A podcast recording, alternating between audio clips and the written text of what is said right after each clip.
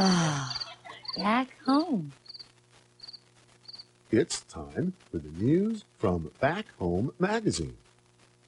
Today's news is about food preservation.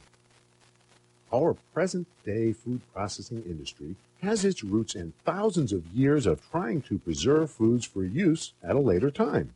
For example, during winter months after harvest or after a successful hunt for a woolly mammoth that simply couldn't be eaten all at once.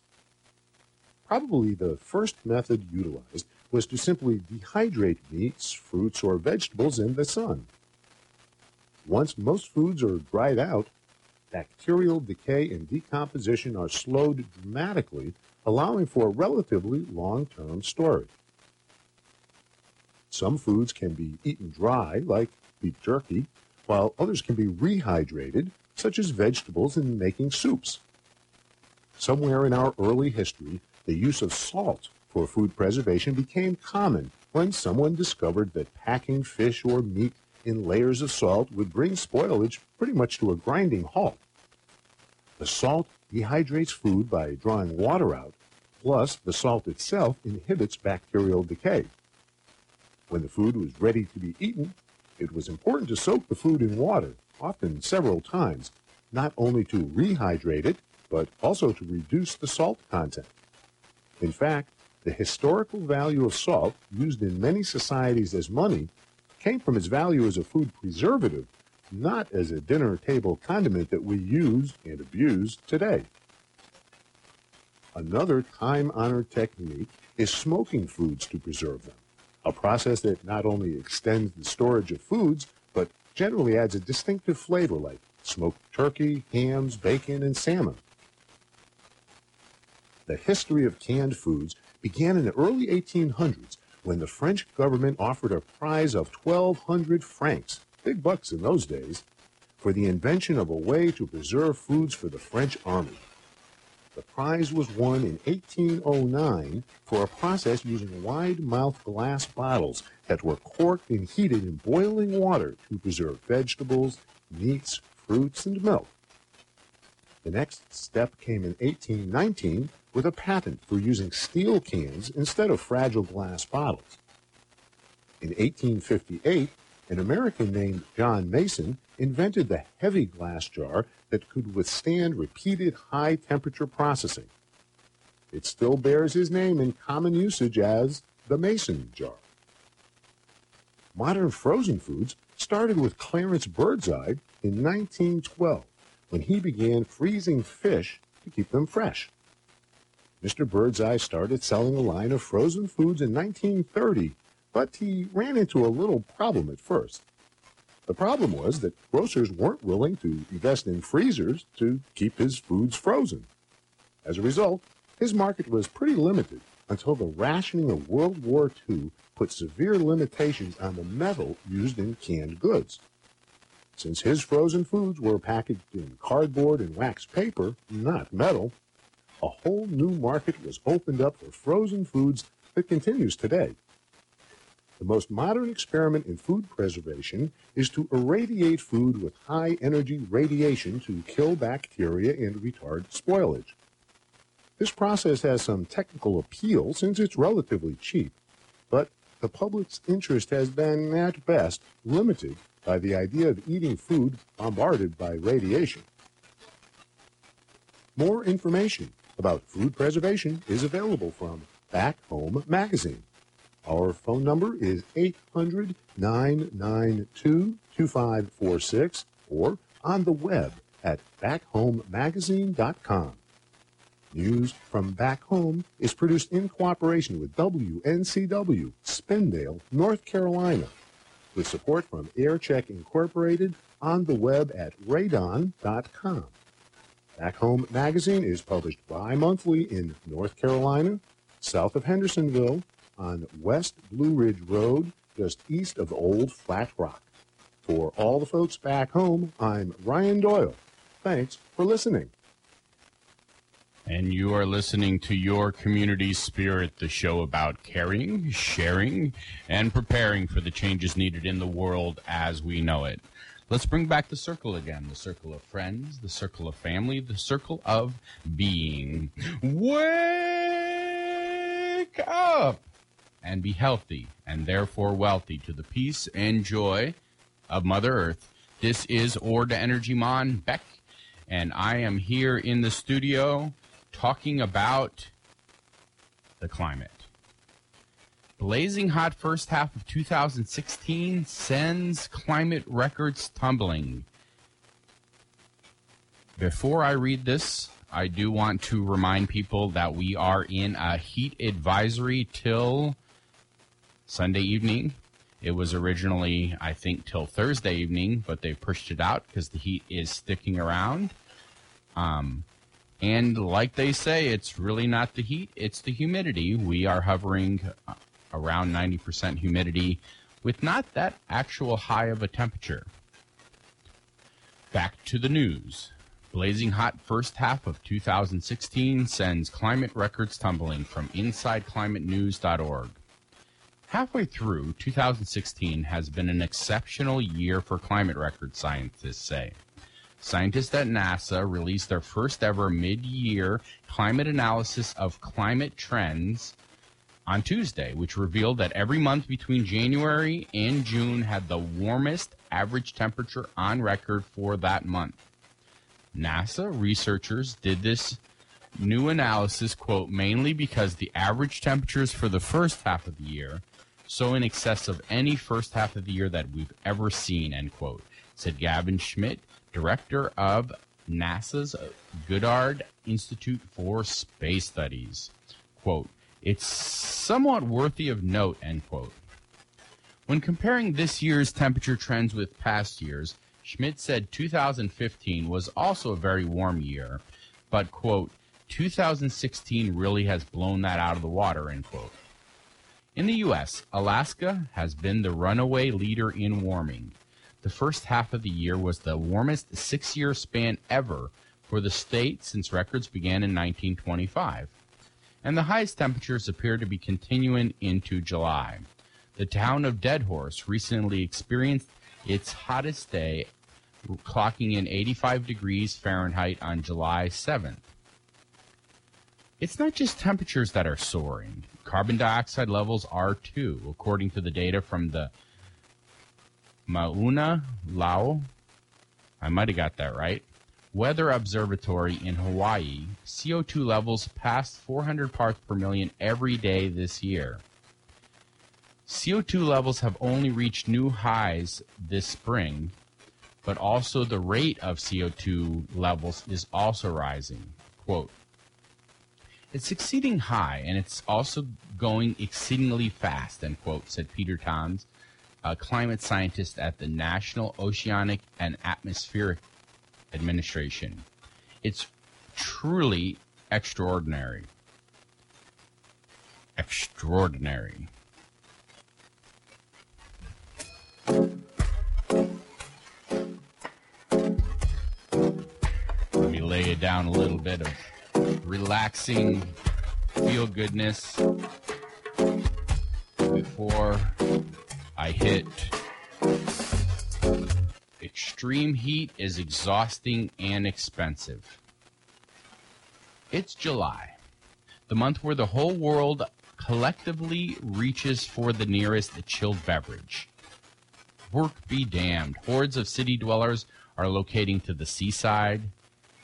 Celebrities frolic in Ibiza, and most of us in the continental U.S. are tethered to the air conditioner right now. Just kidding, just kidding. First world problems are the least of our worries in the middle of this 14-month global heat streak. It turns out that increasingly hot summers are going to wreak total havoc on some countries' GDP, as excessively high temperatures makes working during peak daylight hours impossible. According to a just-released United Nations study, poor workers and manual laborers are especially affected by heat stress. In developing countries, fewer working hours can translate into serious economic strain. In Southeast Asia, heat is already cutting work hours by 15% to 20%. Quote, it's a whole working month that could be lost because it's so hot you can't work.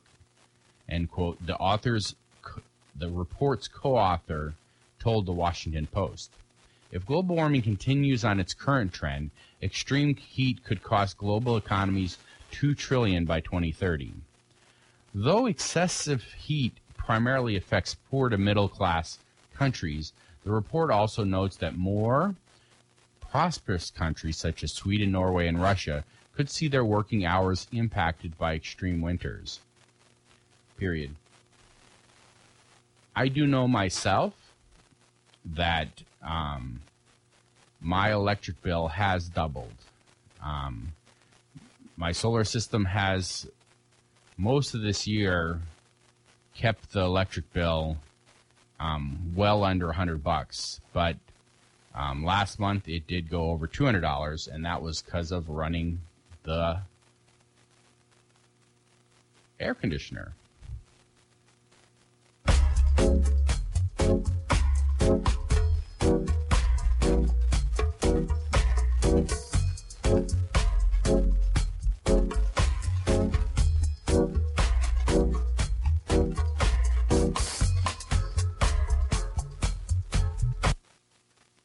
I was just reading this from one of my solar blogs, but now we've got it from the regular news. Tesla wants to help you become your own solar utility and sell lots of self-driving cars.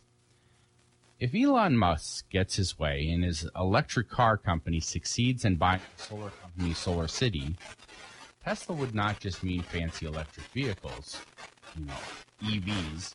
It would mean energy, home battery storage, solar panels on your roof, and a wider variety of affordable Tesla vehicles driving the streets, increasingly without drivers, including a forthcoming, I've mentioned it before, I was talking to a friend of mine who has a Tesla, and yes, it is a self-driving car. It's out there already right now. This corporate pivot is not wholly unexpected. On Tuesday, Reuters reported that Tesla had changed the name of its official corporate website from teslamotors.com, just the straight tesla.com, potentially signaling a shift in direction from an auto company to an energy company that also makes vehicles. Musk tweeted first on Tuesday that he planned to, quote, pull an all-nighter and complete the master product plan, and also that it seemed appropriate that he was listening to a soundtrack from the film The Great Gatsby. Late Wednesday night, Musk tweeted a link to Tesla's Master Plan Part 2. Musk starts out reminding readers that the initial master plan, written 10 years ago, included providing solar power. After a ladder-like series of goals focused on electric vehicle production, innovation, and revolution, Tesla first started to get good at producing a fancy, amazing EV and then using those profits to produce more and more EVs that might be less expensive and fancy, but were still better than the competition. The plan then gets to the part where Musk explains what it's really all been about. However, the main reason was to explain how our actions fit into a larger picture so that they would seem less random. The point of all this was, and remains, accelerating the advent of sustainable energy so that we can imagine far into the future and life is still good. That's what sustainable means. It's not some silly hippie thing. It matters for everyone. By definition, we must at some point achieve a sustainable energy economy, or we will run out of fossil fuels to burn and civilization will collapse. Given that we must get off fossil fuels anyway, and virtually all scientists agree that dramatically increasing atmospheric and oceanic carbon levels is insane, the faster we achieve sustainability, the better. All right, that's the master plan part due. In the past, Musk has called for a carbon tax and a revolt against the fossil fuel industry because of his concerns about climate change. He's called uncapped greenhouse gas emissions, quote, the dumbest experiment in history, end quote. And I can send you a link to Elon Musk's Master Plan Part 2. It's solar power, Tesla trucks, self-driving cars, and car sharing. and just let's synopsize the whole thing. Create stunning solar roofs with seamlessly integrated battery storage. Expand electric vehicle product line to address all major segments. Develop the self-driving capability that is 10 times safer than a manual versus massive fleet learning. And then enable your car to make money for you when you aren't using it. Did you know that electric cars can already do that? You can charge the electric car at night when electricity is almost free, and then sell it back during the day when electricity is more expensive. There are companies that do that just with battery-based systems, period. So, fun stuff.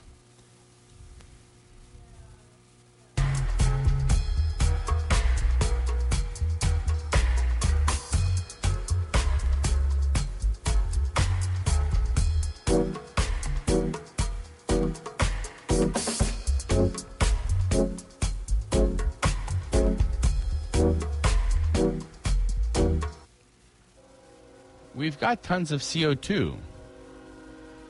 That's a question mark. Got tons of CO2? Get more giant trees. If you think about it, giant sequoias are the Dwayne Johnsons of the tree world. They're California natives. They're pretty buff, growing up to 300 feet tall and 30 feet wide. And they're resilient as hell, swatting droughts and disease off their hefty shoulder. And Archangel Ancient Tree Archive, this is a Michigan-based nonprofit, is working on cloning California's green giants, complete with their jackpot genetics, and sending them to various parts of the world. The goal? To lay the smack down on climate change. Founder David believes that the size and hardiness of sequoias makes them perfect vacuum cleaners.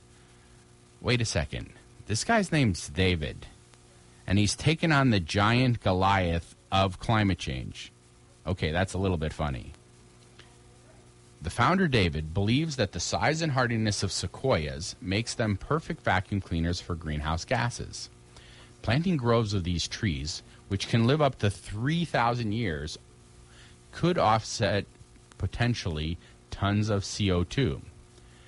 His group has managed to clone 170 types of trees in 20 years, and about 300,000 of them have taken root in 7 different countries, he told the Associated Press.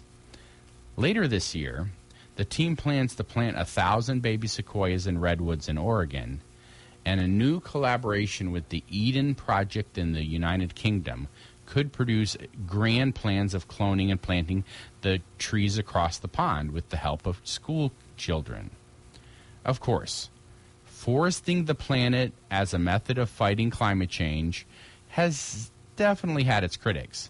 Todd Dawson, a professor of integrated biology at UC Berkeley, told the Associated Press he doubts, quote, planting a limited number of trees will cool the warming planet, end quote. Protecting rainforests and reducing fossil fuel use would be more effective, he says. While no one project can knock out climate change for good, no matter how imaginative, David's project is definitely a people's elbow for the cause. And people's elbow is like in a highlight.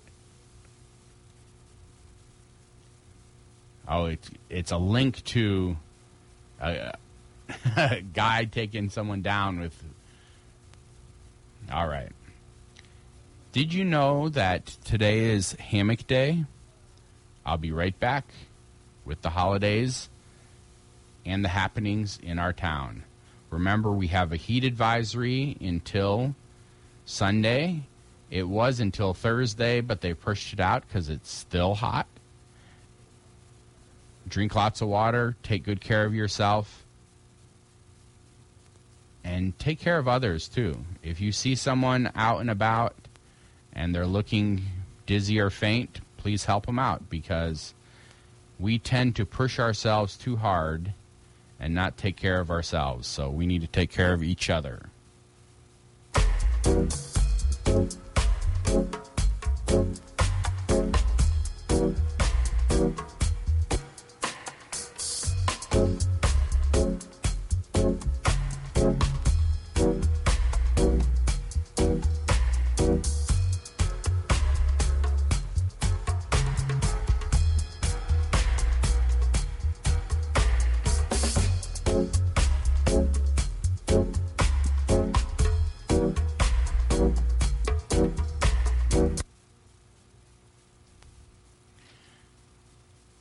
You are listening to Your Community Spirit. This is Orda Energymon, and today is Hammock Day.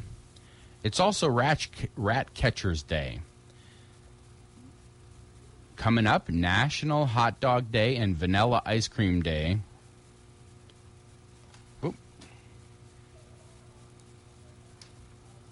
Coming up is Threading the Needle Day, All or Nothing Day, Aunt and Uncle Day, Take Your Pants for a Walk Day, National Milk Chocolate Day, and of course we've mentioned before, July is National Blueberry Month, National Anti-Boredom Month, National Ice Cream Month, and I don't know, National Anti-Boredom Month, huh? All right, get to the important happenings. Power the Tower right here on WDBX 91.1 at 224 North Washington Street. In celebration of 15 years of business, Advanced Energy Solutions plans to install solar power on WDBX Community Radio. Advanced Energy Solutions, otherwise known as AES Solar, has been providing excellent service and resources to Southern Illinois for 17 years as of June 4th. In the Native American tradition, celebrating your birthday by giving presents to others, AES Solar will be gifting WDBX with solar power and using the opportunity to train future solar power providers through a hands-on John A. Logan class in solar knowledge. The hands-on class, which will be installing the system, will be tomorrow, July 23rd. And this will be the actual installation on WDBX. Feel free to stop by. The current solar funding status is 16 solar panels have been paid for. That's over $12,000 raised, and that includes all the matching funds from all of our matching sponsors. If you give $1, there's a matching sponsor that will give $1. And so there is 22 modules can fit on the roof. We've got 16 paid for. The rest of them will go on the roof when they're paid for. In other happenings, the Youth Fundraiser for Homeless Services.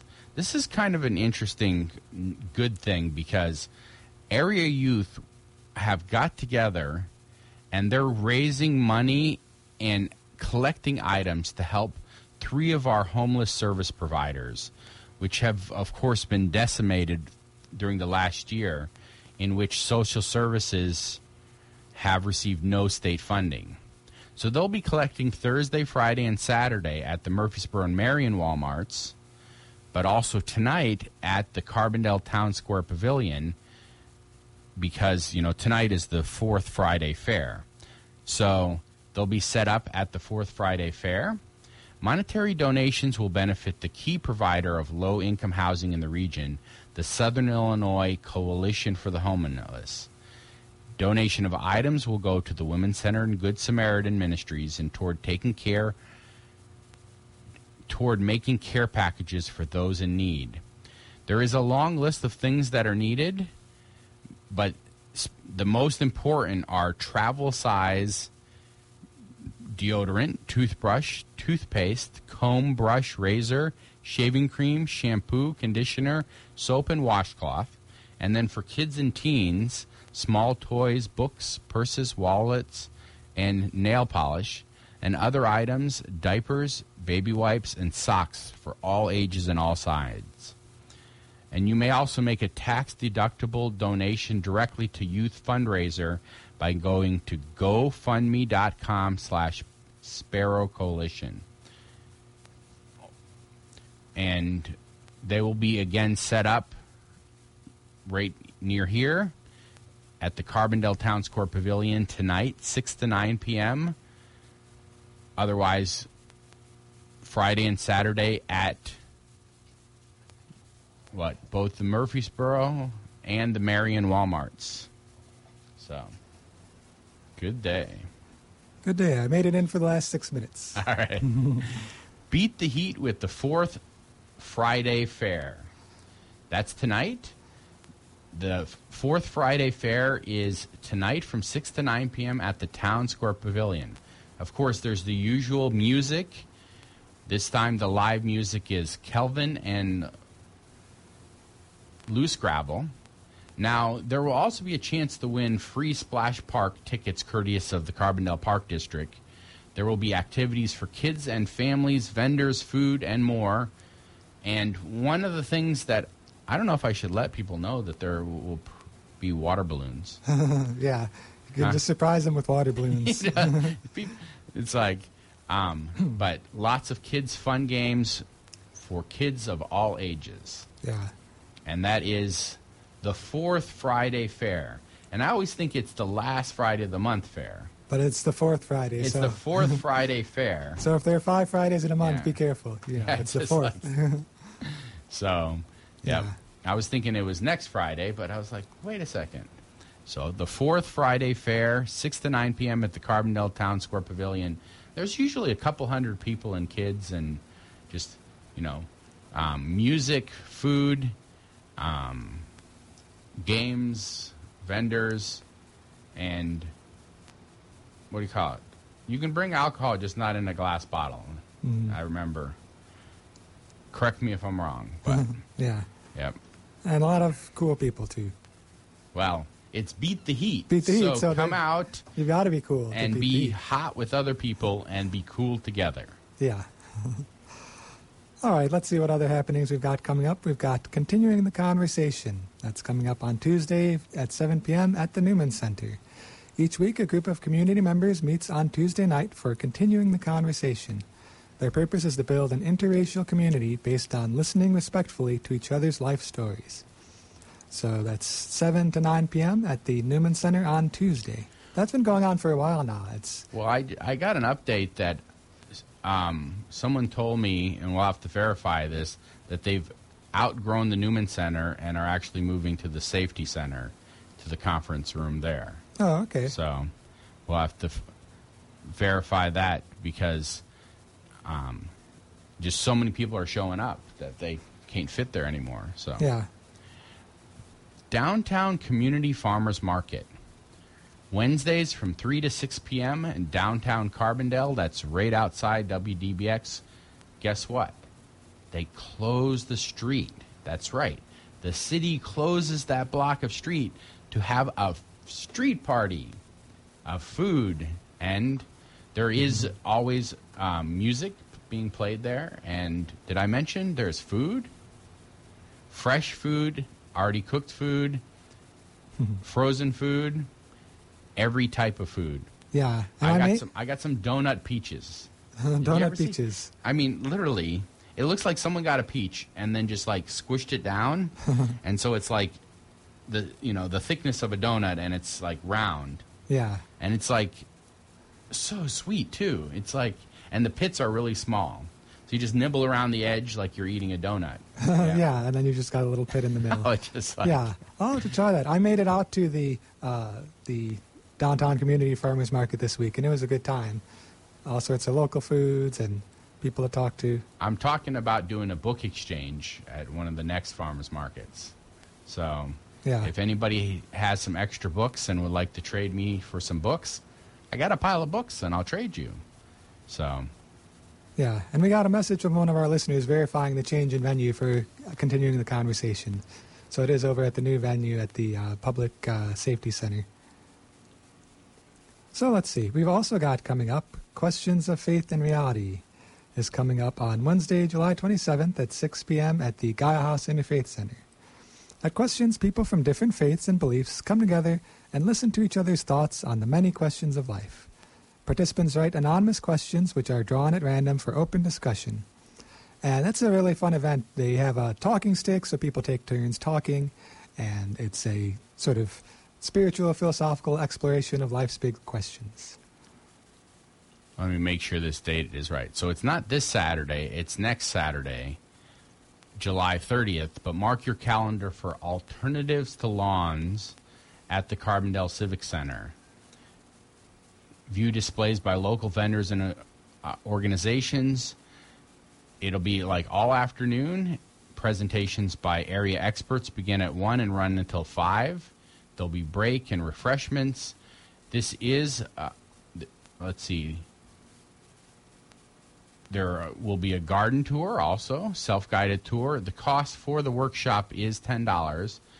The Keep Carbondale Beautiful Executive Director, Sarah Heyer, said, quote, by the end of July, people should be sick of mowing their lawns yeah. and ready to explore alternatives. There will be initial investments, but the goal is to use fewer resources and spend more time enjoying the fruits of one's labors, end quote.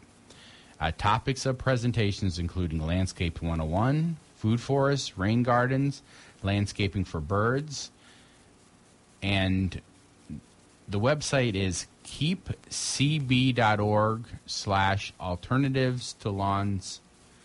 And so, or you can just call 525-5525. And again, that's next Saturday, a workshop on how to get the most from your lawn, from your yard, alternatives to lawns. Yeah. So I'm really excited about this program because I would like to see more alternatives to lawns. And that quote is great, too. It reminds me of a quote from permaculture that I learned. It's, the designer is the recliner. The idea is you spend a lot of time and effort and energy thinking through your system, designing it, setting it up, and then it is as self-maintaining as possible. So then instead of having to mow the lawn every couple of days in the summer, you've got a lot of, you know, edibles growing or other plants that you have uses for instead of just having to burn all those fossil fuels and mow the lawn. Well, I mean, that's kind of the complaint about a garden now that, you know, you're about, just like you're sick of mowing the lawn, people are about this time of the year sick of working in the garden. Yeah. But if you do a really good job of setting it up, there'll be less work now. Yeah. You know, it's like when you first start out, there's plenty of fun times, but... And that's why going to a workshop like this can be helpful. You'll learn how to do that. So... Well, you've been listening to Your Community Spirit on Your Community Radio, and we do want to remind you that tomorrow is the solar install on DBX all day long, starting at 9 a.m. Stop by and check it out. Yeah, check it out. Maybe bring some lemonade for the people who are working out in the sun if it's going to be sunny. It'll be a good time getting all that solar up on the roof. It'll be a hot time. It's just like a hot time in the Carbondale town tonight.